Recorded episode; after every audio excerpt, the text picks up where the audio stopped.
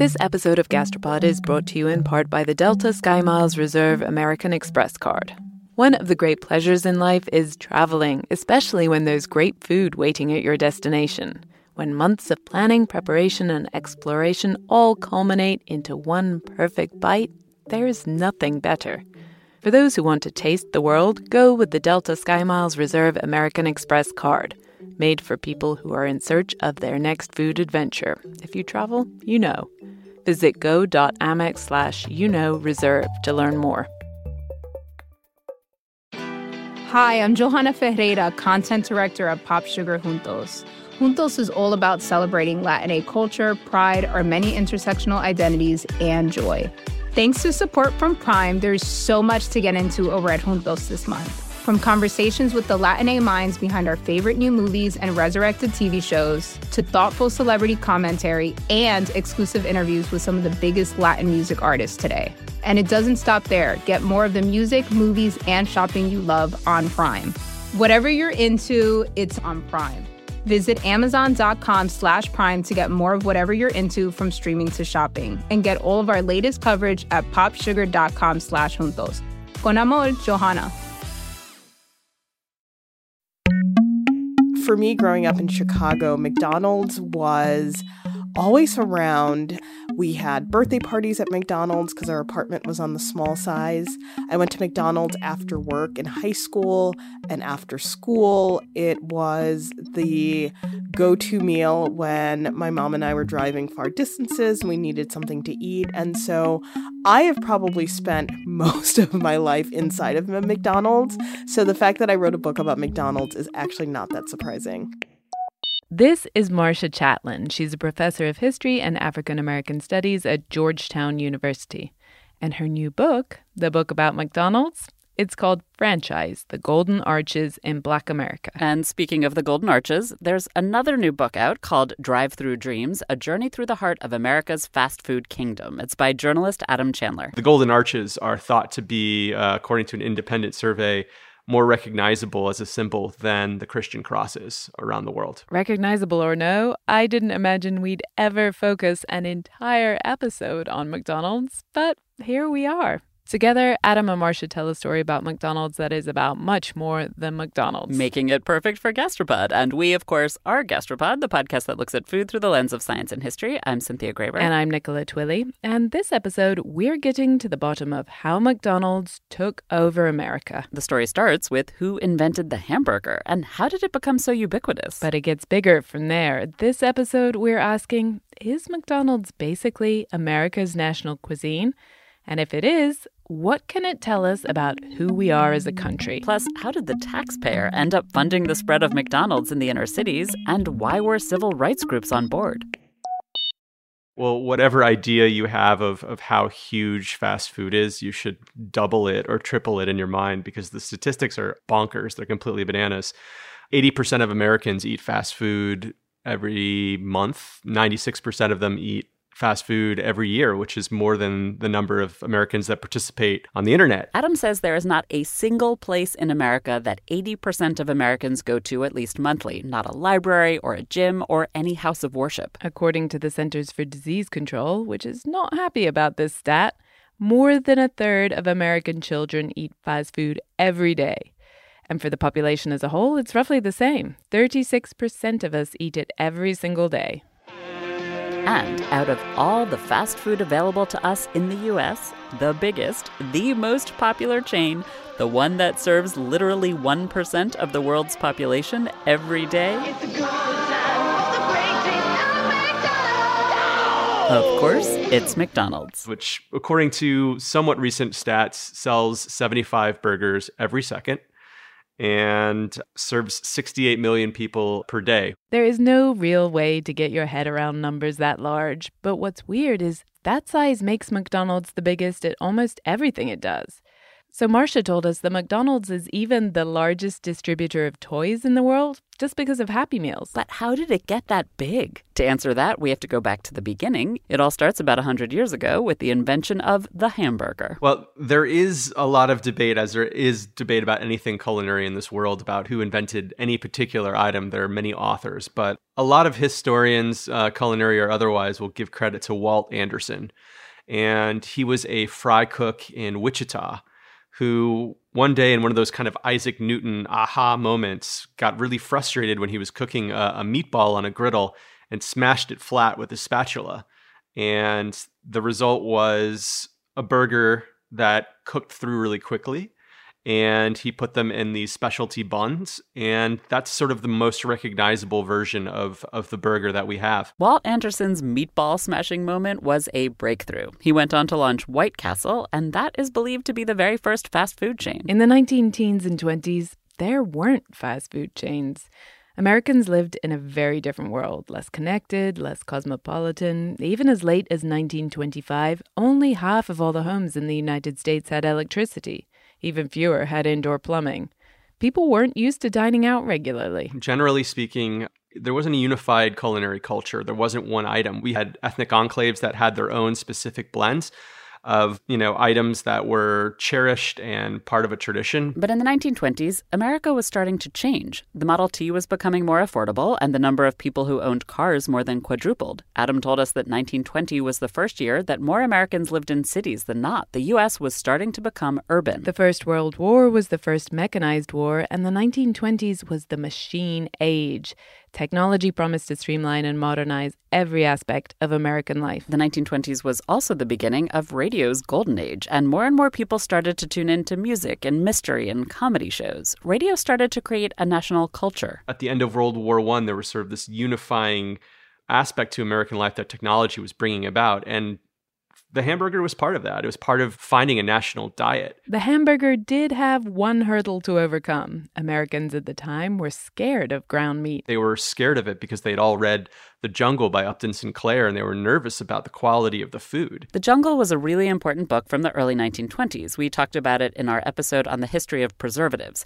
It told the tale of a semi fictional worker in a Chicago slaughterhouse and the nightmarish conditions there for both the workers and the resulting meat. Walt Anderson, the meatball smashing genius behind the hamburger, he was fully aware that Americans thought ground meat was likely full of dirt and dead rats and even workers' fingers. So what he did was he designed these stores that all looked the same.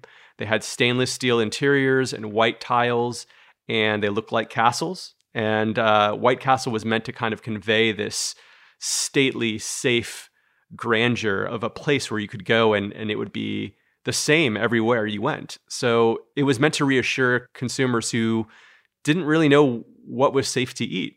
And that really set the tone for what would come in the future of, of these industries of franchising, of seeing something wherever you are and saying, oh, I know what I'm going to get here. This is familiar to me. White Castle was the first to open and franchise fast food restaurants, but it isn't the biggest today. As you all know, that title goes to McDonald's. The McDonald's brothers were these two men from New Hampshire who had kind of seen the extremes of the Great Depression and they headed out to California to see where they could strike business gold. Dick and Mac McDonald headed west in 1930. They were in their 20s, and their thought was maybe they could make it big in the movies. They didn't find as much success as they'd hoped. They were two sons of a shoe factory foreman, and they found success more in sort of the business side of production, the catering. They went from that into the restaurant business. They opened up a barbecue stand in 1940 in Southern California. And it was one of the drive ins of the era that people are often familiar with.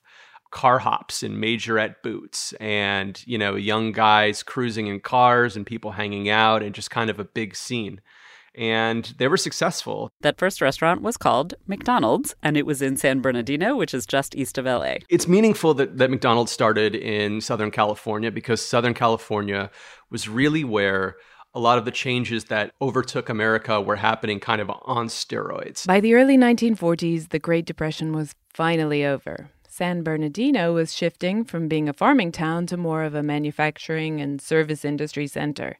People were moving there into the growing city and suburbs, and increasingly they had a little disposable income. But also, San Bernardino was on Route 66, and so it was a place where a lot of people were traveling throughout California as well through, as the rest of the country. So Dick and Mac McDonald were doing pretty well for themselves. But then, after eight years in the restaurant business, they surprised everyone by deciding to close their popular, successful restaurant and entirely revamp it. They rediagrammed what the kitchen would look like. They used this assembly line model that White Castle had kind of employed and they cut the menu items from 25 to 9. They also fired all of the young women who were car hops because they felt like they were flirty and they would distract from the work that was happening there. They also wanted to pivot away from being a teen hangout to a family friendly place. They got rid of silverware because people would steal it or break it, and they went to wrapping burgers in paper.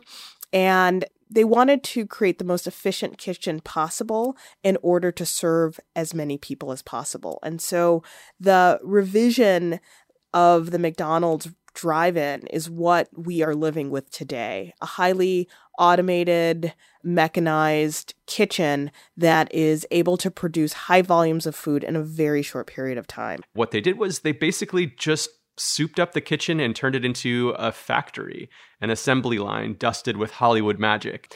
And the result was they could serve food for cheap. Even cheaper than their previous menu items had been. At first, people didn't know what to make of it, but it, it caught on very quickly. This new McDonald's factory style restaurant didn't just catch on with eaters, it became a total phenomenon within the restaurant industry. People were coming from all over the country to kind of hear and, and, and see uh, what was going on because there were these whispers in the industry about this place that was so popular. And, you know, there were long lines and people were talking about this place that was not just serving a lot of people, but serving a lot of people quickly. So eventually, the founders of uh, Burger King, Taco Bell, a couple of other chains that didn't quite make it ultimately stopped by. And they copied what the McDonald brothers were doing. And as you listeners know, some of those copycats are still around today. One of the businessmen who came to see it was none other than Ray Kroc. He was a salesman and he sold the mixing machines for milkshakes and the McDonald's brothers had bought a shockingly large quantity of these machines, so Ray thought he'd go and see what they were doing with them. Ray had been in nearly every kind of commercial kitchen available at the time. He'd played jazz at speakeasies during Prohibition,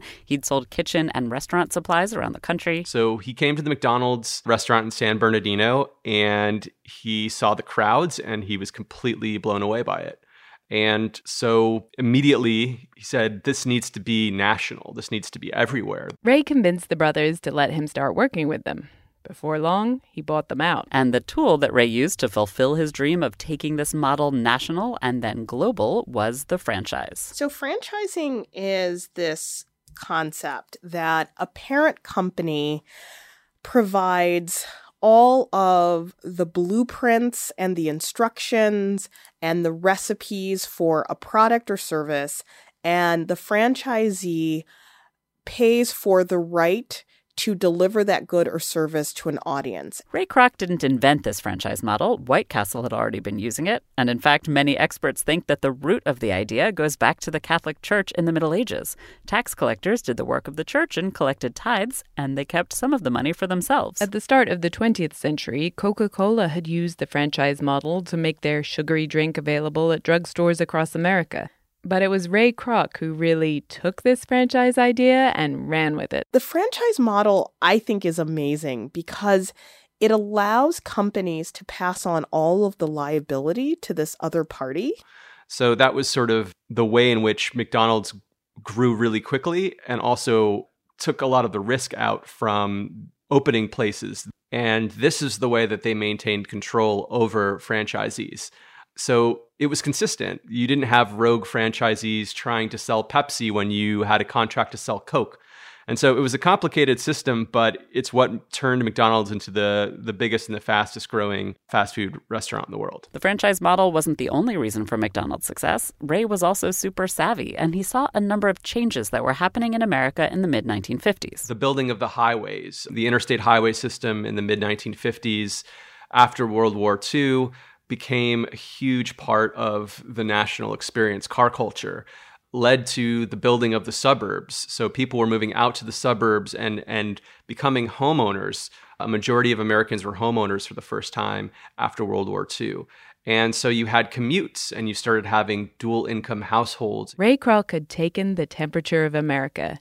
He knew there was a baby boom and families were the main demographic, and he figured that these new suburban car based families all needed a place to eat quickly and cheaply. And so he would scout out places where he thought, you know, this is before there was really impressive and intense software that determined where the best place to open a McDonald's location might be.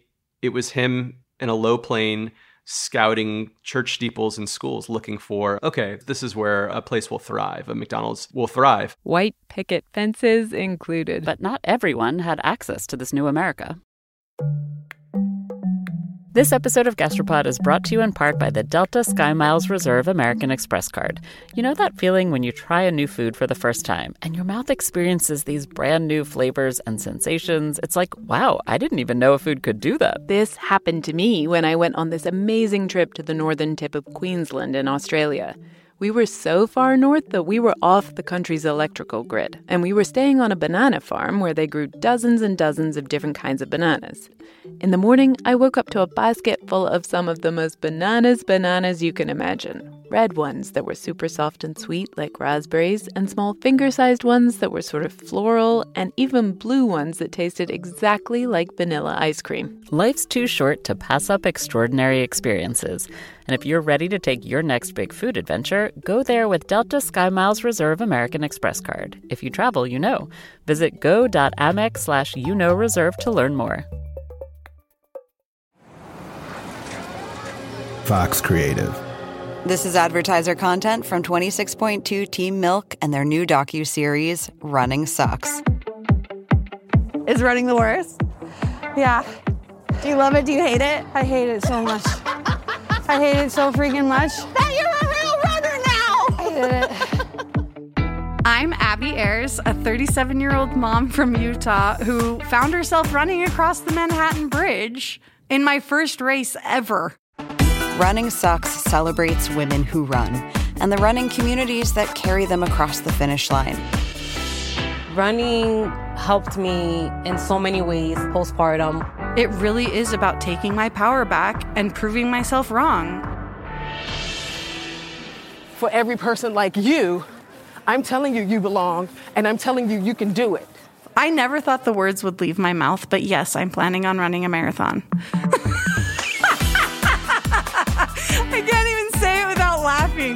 because, like, who would have thought? Watch Running Sucks at runningsuckstheseries.com and learn more about how Team Milk is helping women runners across the country conquer their next course.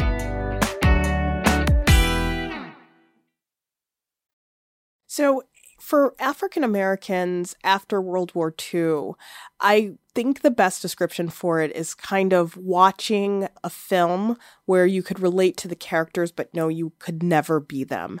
Because on one hand, the advertising industry and various industries are talking about this incredible prosperity and this wonderful opening up of opportunity after the war. And African Americans knew at the very core of it that each of those opportunities would be limited, hampered, or completely out of their grasp because of race. Those same highways that white suburban families were road tripping on were destroying inner city neighborhoods by splitting them in half and those lovely new suburbs were almost always off limits to African Americans thanks to redlining and restrictive property laws. At the same time, whites who could move to the suburbs did so basically en masse, and white businesses did too, which was almost all of the businesses, because according to Time magazine, in 1968, only 1% of all businesses in the U.S. were black owned. So, all of this is to say, by the late 1960s, where cities are really struggling with the fact that many African Americans are being left behind. They're not reaping the benefits of recent civil rights legislation like the Civil Rights Act of 1964. All of these different forces erupt. And so after Martin Luther King's assassination in 1968, there was a series of eruptions across the country. Now they're moving in. The cops are moving in, and they are really belting these characters. They're grabbing them. Sticks are flailing. The, the cops are just laying it in. Oh, there's piles of bodies on the street. There's no question about it. You can hear the screams. That's archive news footage from a CBS reporter in Chicago. But there were riots in cities across America in 1968. Stores were looted and set on fire. Entire city blocks went up in flames. Think tanks and civic and business leaders worried that the inner cities were at a tipping point, that they could spiral out of control. Ray Kroc and all of the executives at McDonald's had to figure out what to do with restaurants in cities where fewer and fewer businesses were operating, as well as the racial tensions that some of their white franchise owners were concerned about. By this point, Ray Kroc had turned McDonald's into a chain with more than 1,000 restaurants. He had always preferred the suburbs for his McDonald's franchises. There were, of course, a few in the inner cities, but Ray wasn't so interested in those properties. He was hostile to the idea of the city until he realized how much money he could make. And a lot of that had to do with the fact that the suburbs were now saturated with all of this fast food and they needed a place to expand. And so what ultimately happened was that uh, they started opening up in the cities. But with the segregation and the lack of opportunity, the customers in those cities were predominantly black and the all white McDonald's franchise owners were not so keen on serving that demographic, particularly after the riots. And so those white franchise owners wanted to sell their franchises to black owners. And as it turns out, this is what everyone else wanted too, including civil rights activists. For most of the century, they'd been fighting for well, civil rights. They wanted equal opportunities. They wanted an end to discrimination. They wanted integration. Activists got some of those things officially, legally, but nothing really changed. So a new generation of black activists in the 60s changed course and argued for black economic independence, not integration. And that argument all came to a head when Martin Luther King was assassinated in 1968. The activists who stepped into his shoes were more focused on what they called silver rights rather than civil rights. A generation of activists who were saying, well, maybe integration isn't the goal. Maybe that shouldn't be where we put our energy. We need to build things of our own. And it all moved the rhetoric towards business as the site where these politics would be played out. So civil rights leaders were on board with a focus on black ownership of businesses, and the government thought it was a great idea too. The president of the United States, as you know, retrograde as Richard Nixon was, the president of the United States says, "Okay, I'll support this idea. It takes the pressure off of integrating schools and integrating housing communities. Sure, I'll put some money behind business." So Nixon is in favor of supporting black-owned businesses in inner cities. Civil rights organizations and activists are in favor of supporting black owned businesses in inner cities. And here's McDonald's with some franchises looking for new owners in inner cities. And so, as this change is happening in the perspective on civil rights, this industry is saying, look, we can plant ourselves in your community. You can have a business in a very short period of time. And if you do well, you know, you can have some type of Black entrepreneurship. And so the federal government, through the Office of Minority Enterprise and other initiatives, especially under the Nixon administration, provided funding for African Americans to enter the franchising industry. Yep, that's right. The taxpayer paid for McDonald's franchises to open up in the inner cities. It was a heck of a lot cheaper than investing in schools and housing and all the structural reasons why African Americans in inner cities were struggling. And it also meant the government didn't have to piss off the voters in the nearly all white suburbs by doing any more to force them to integrate. And so the Small Business Administration was very much committed to this idea that a franchise could serve the same role that a mom and pop store could in a local community. Now, you might question whether a black owned franchise is really the same as a black owned business. Is it authentically black owned?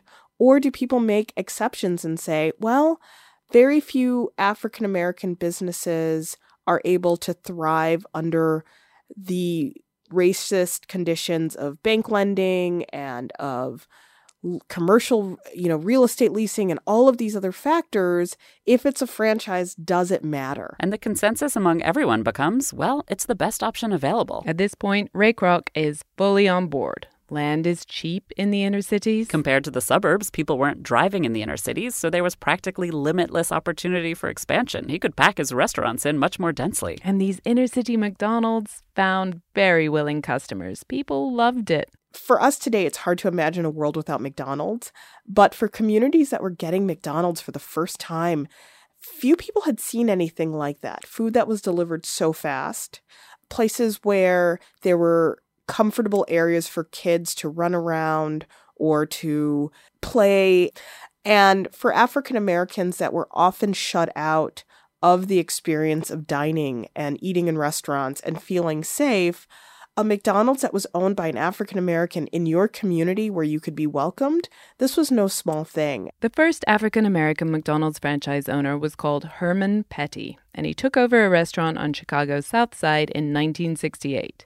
Just three years later, 50 inner city McDonald's were operated by African American franchisees, and they were some of the most profitable restaurants in the entire company. Within a few years of the first black franchise owners coming into the system, McDonald's noted that they were very successful, that they outpaced a lot of their white counterparts not only because they were often serving a more captive market, but with the oil embargoes of the early 1970s, fewer people were going to use the precious resource of gas to drive to McDonald's.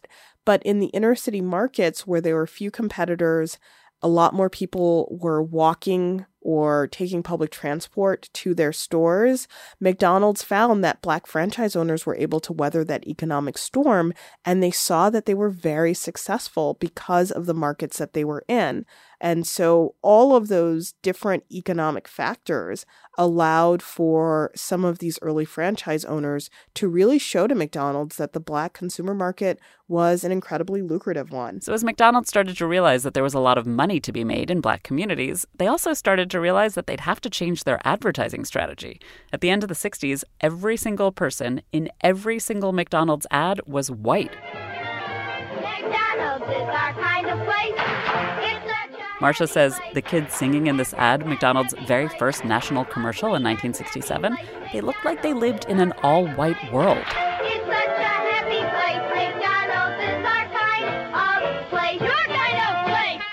This was a national problem, not just a McDonald's problem. In 1967, the NAACP analyzed 350 ads shown on TV and they found that only 17 contained an African American, and in that 17, there were only three where a black person was a central character. So, one of the kind of epic tales of African American advertising involves Tom Burrell and Burrell Communications, a Chicago based advertiser and advertising company that specialized in ethnic marketing. Tom Burrell is himself African American. Here he is being interviewed on TV after being inducted into the Advertising Hall of Fame in 2005. The general belief uh, before we came on the scene was that television reached everybody.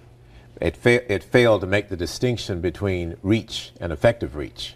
Just because I'm looking at something doesn't mean that it's getting to me. The, the, difference is I might have been looking at it as an observer rather than as a, a participant. At the time Tom started working with McDonald's, they had a big campaign called You Deserve a Break Today.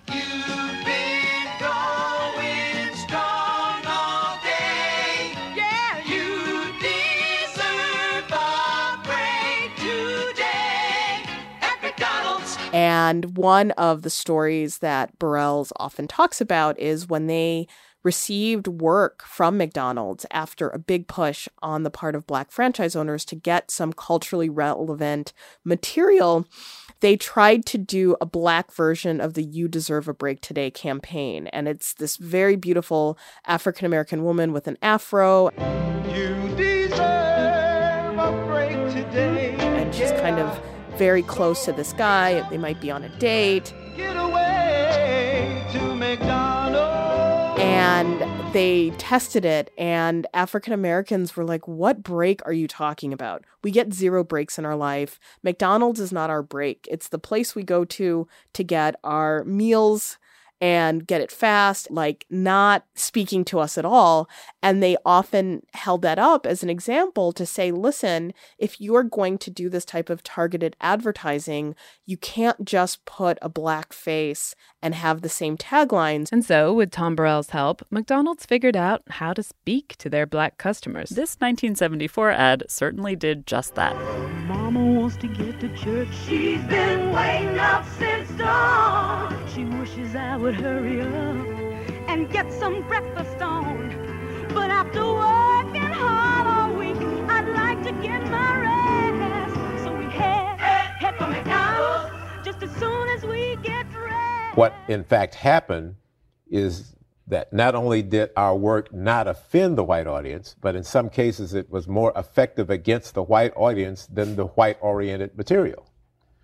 And I suspect the reason for that is because it was more unique, more attention getting, more entertaining. Big Mac, fish, quarter french fries, icy cold, thick shake, sundaes, apple pie.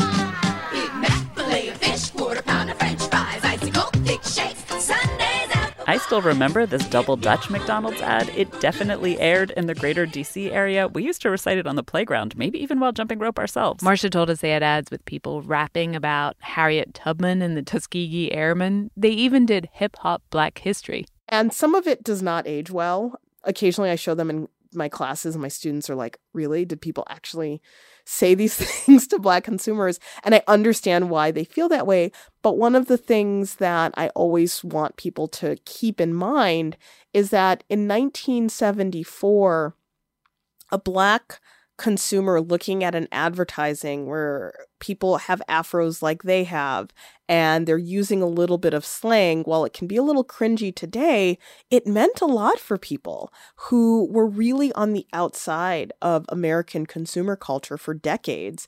That this is the type of representation that a company was willing to invest in. The pinnacle of McDonald's focus on the African American market wasn't actually an advertisement at all. It was a documentary called Soul of a Nation. Soul of a Nation was a radio production and educational, I'll say that broadly, guide that was created in 1976, and it was the Black history version of the bicentennial. It was underwritten by African American franchise owners of McDonald's, and it was narrated by Bill Cosby with a score from Ray Charles. And so that also shows the ways that the McDonald's advertising budgets were very high. McDonald's was able to secure very, very famous African Americans as spokespeople and as co sponsors on these different initiatives. But Soul of a Nation is kind of amazing to think about because even in 1976, mass marketed African American history was really hard to come by. And that the fact that a person could go into a McDonald's in Atlanta and Los Angeles and learn about people like Benjamin Banneker, the African American architect, or Crispus Attucks, the Revolutionary War hero, through eating McDonald's is no small thing. McDonald's was literally one of the first to do any of this. They were basically the first to invest heavily in the inner cities, and they were one of the first to invest heavily in advertising to black communities. And for a long time, they were really the only ones doing so. I'll be honest, I'm not used to thinking of McDonald's as a progressive company, but their representations of African American life and African American achievement were really important. I'm frankly still shocked that you could find out more about African American history in McDonald's than nearly anywhere else at the time, including most schools. But the promise of McDonald's in the inner cities wasn't just that people could eat a hamburger for cheap and learn about history. It was also that the franchises would provide good jobs and keep money in the neighborhood. There's a series of McDonald's ads from the 1990s about Calvin, who is, yes, African American, and he gets an entry level job at McDonald's. Where's Calvin? At the J.O.B., man. What? He's still flipping those burgers at Mickey D's? Here's your order. Thanks, Calvin. His cool friends, who are all being cool and hanging out, cannot believe this SHIT. He'd rather work than hang? But Calvin is on his way up. Yep, I'm part of the management team now, Mama. Oh, baby, I'm so proud of you. Was Calvin special? Yes. But seriously, how did that job thing pan out for everyone else? Hey, this is Scott Galloway, author, professor, entrepreneur, and most importantly, host of the Prop G podcast. We got a special series running on right now called The Future of Work, where I answer all your questions on surprise, the future of work. Questions including what are we missing when we work remotely, or how do we handle work life balance when a major opportunity comes knocking? From the provocative to the technical, we're offering insights you won't want to miss. So tune in to the future of work, a Prop G Pod special sponsored by Canva. You can find it on the Prop G Pod wherever you get your podcasts. At Evernorth Health Services, we believe costs shouldn't get in the way of life changing care, and we're doing everything in our power to make it possible. Behavioral health solutions that also keep your projections at their best? It's possible. Pharmacy benefits that benefit your bottom line? It's possible. Complex specialty care that cares about your ROI? It's possible. Because we're already doing it. All while saving businesses billions. That's Wonder made possible. Learn more at evernorth.com/wonder. How much investment did a McDonald's franchise really make in a neighborhood? This was a big issue of debate, and there were a number of anti fast food folks in the 1970s that were suggesting that very few dollars actually stayed within the community. If you think about the way that franchising works, you have to pay a lot of administrative fees to the parent company. You are purchasing from predetermined suppliers that are often not local. Your insurance company wasn't necessarily local. And so, other than payroll and philanthropy, the question of how much actually stayed in the community was a really good question. In the 1970s, some researchers worked out that only about 17% of what an individual McDonald's restaurant spent actually stayed in the community where it was based. The rest went outside, back to headquarters and big national vendors. So some people said it was time for genuinely black owned businesses, businesses born in the communities where they were going to operate, time for them to take on McDonald's and the other national fast food chains. Oh, they were blown right out of the water. In the latter part of the book, I look at a business called Chicken George's that was created by a Baltimore man named Ted Holmes, who was a believer in black capitalism and had thought about different types of businesses and investments. And he starts this fast food chicken restaurant that is quite popular locally. Goodbye, ho hum chicken. Hello, chicken joy. Goodbye, ho hum chicken. Say goodbye to ho hum chicken. Hello. Chicken joy. But he cannot maintain the business and keep up with the competition from KFC and Popeyes, big brands that are able to do things like provide coupons and discounts. And, you know, Chicken George's is now one for the archives. So McDonald's and the other national chains were usually the only option. And of that 17% of their money that stayed in the community, roughly 15% went to labor costs. One of the great promises of bringing these franchises into the inner city was that they provided jobs. The unemployment rate for African Americans was several times over um, the unemployment rates for whites.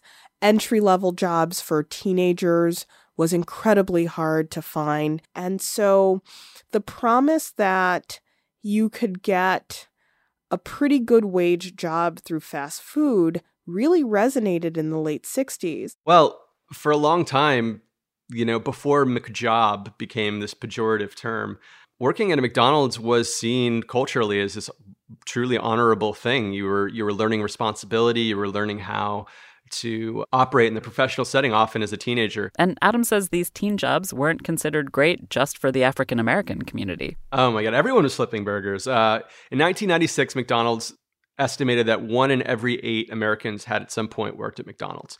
One of those was Jeff Bezos, who is now the richest person in the world. He still brags about cracking eggs on the Saturday shift at McDonald's. Paul Ryan, the f- former uh, vice presidential candidate and um, House Majority Leader, talked about washing dishes at McDonald's back when you know he was a teenager working for pocket money and then you have cultural figures Lin Manuel Miranda, Jay Leno, Pink, Seal, Shania Twain. Working at McDonald's used to be seen as formative, a stepping stone on the path to somewhere better. But at some point, that changed. I want to say McJob entered the, the actual formal dictionary in the, in the late 1990s as a term for um, sort of a dead end job. By the 1990s, the people working in fast food restaurants were no longer teenagers. I think it's anywhere between 26 and 29, depending on who you ask. That's the average age of a, a fast food worker today.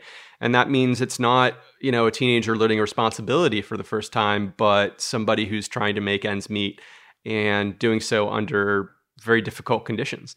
And so what, you know, previously seen as a laddered opportunity became more of a, you know, hamster wheel. A hamster wheel without health insurance and without a living wage and without many real opportunities for advancement. But it is true that these franchises made some people rich. Ray Kroc told reporters that McDonald's had made more African American millionaires than any other company. Certainly, those black inner city franchise owners often got rich. But if they wanted to expand and operate restaurants in white neighborhoods, that was a no no. The white franchise owners could operate anywhere they wanted, even in the inner cities. The black owners were segregated into only owning franchises in the inner city, so unlike white owners, they had a limit on how much money they could make. And Marcia told us that this is kind of reflective of one of the major limitations of the whole black capitalism movement. And so it's easy to say, oh, well, that's a simple idea. Giving people more opportunities to operate businesses and create jobs. What's wrong with that? I think the fundamental tension in that idea is that that it kind of silenced the voices that said, well, what about integration? And instead, the m- move towards black capitalism and black businesses always presupposed and always imagined that these businesses would operate in hyper segregated environments. Again, limiting opportunity and taking pressure away from governments and society to make any real changes. Still, Marcia and Adam agree that within those hyper segregated environments, McDonald's often served as a gathering place, almost a community center. These third places where people would go outside of home and outside of work to hang out, to meet up, to just be somewhere that wasn't home or work and to socialize. There aren't many places where that happens in modern America. It's a really unique feature to fast food because the barrier to access is a cup of coffee and you can hang out for as long as you want. You're not sectioned off by your age. You don't have to travel a long distance necessarily. And that's how it's come to sort of inhabit this new role in American life, whether it's uh, sort of a, a, lack of resources, libraries, and, and parks and other institutions that normally would be attractive, has shifted to become fast food restaurants. And it, it is sad that that is kind of one of the few places where that happens. But it, if you're looking for the bright spot, it's that it still exists. Is that there are places where people kind of congregate, and it's nice. It's nice in a way that if you squint a little bit, it doesn't seem terrible. If you have to squint that hard, it is actually kind of terrible. But it's not just the physical restaurant that ends up playing a central role in the community, especially in African American inner city neighborhoods where there weren't a whole lot of resources.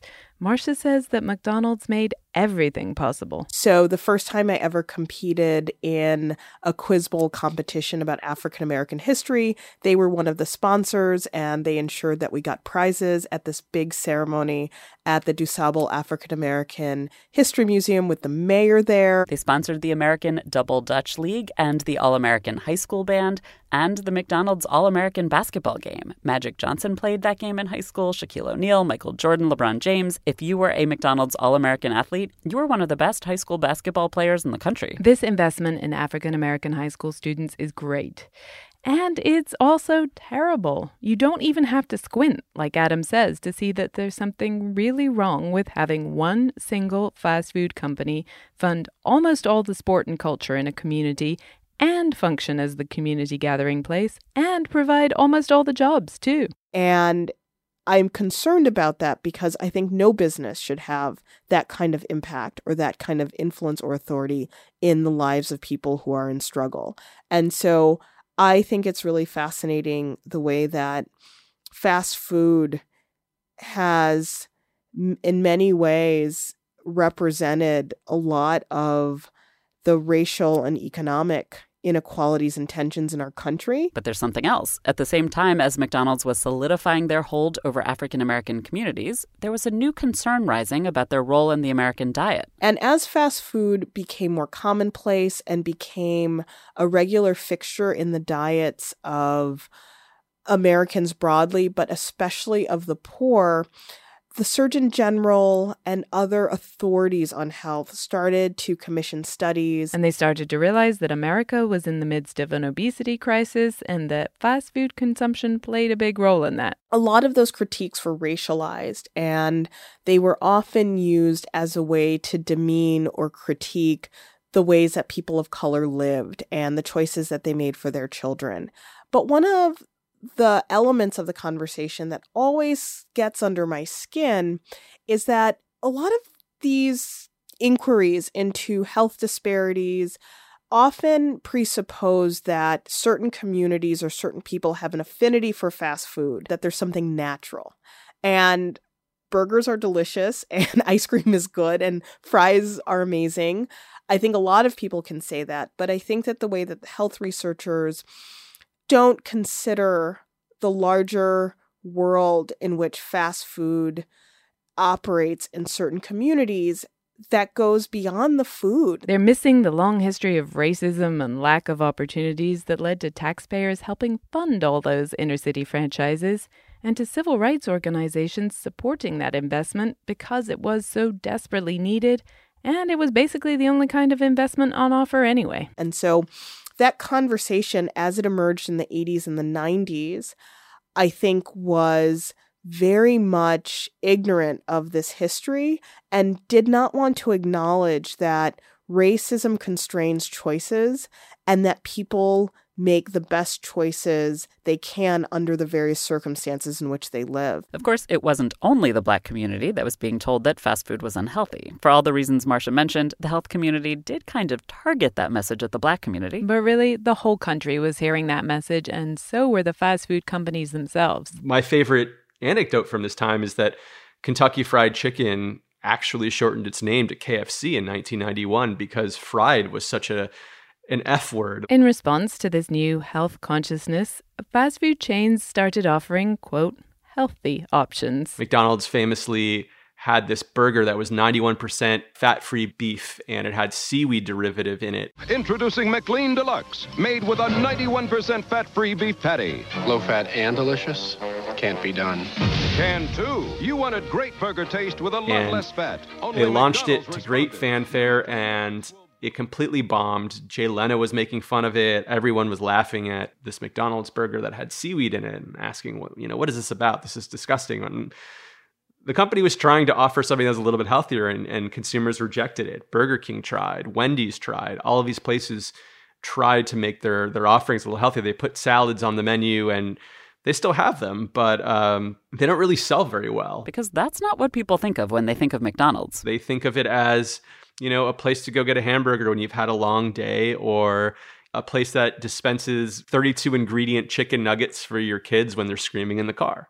You know, it, it fulfills this idea of indulgence. Marketing foods as healthier didn't work, but instead, McDonald's went for a stealth health campaign. This past decade, they cut sodium and sugar in their offerings by about 10%, and they just didn't tell anyone. These kind of small changes can have a huge impact given how many people eat a McDonald's every day.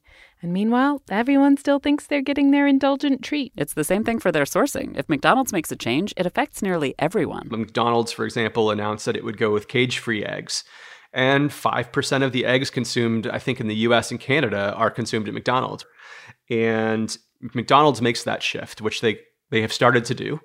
The effect is, is fascinating on a number of levels. First of all, millions of Americans are going to have their first cage free eggs by way of McDonald's.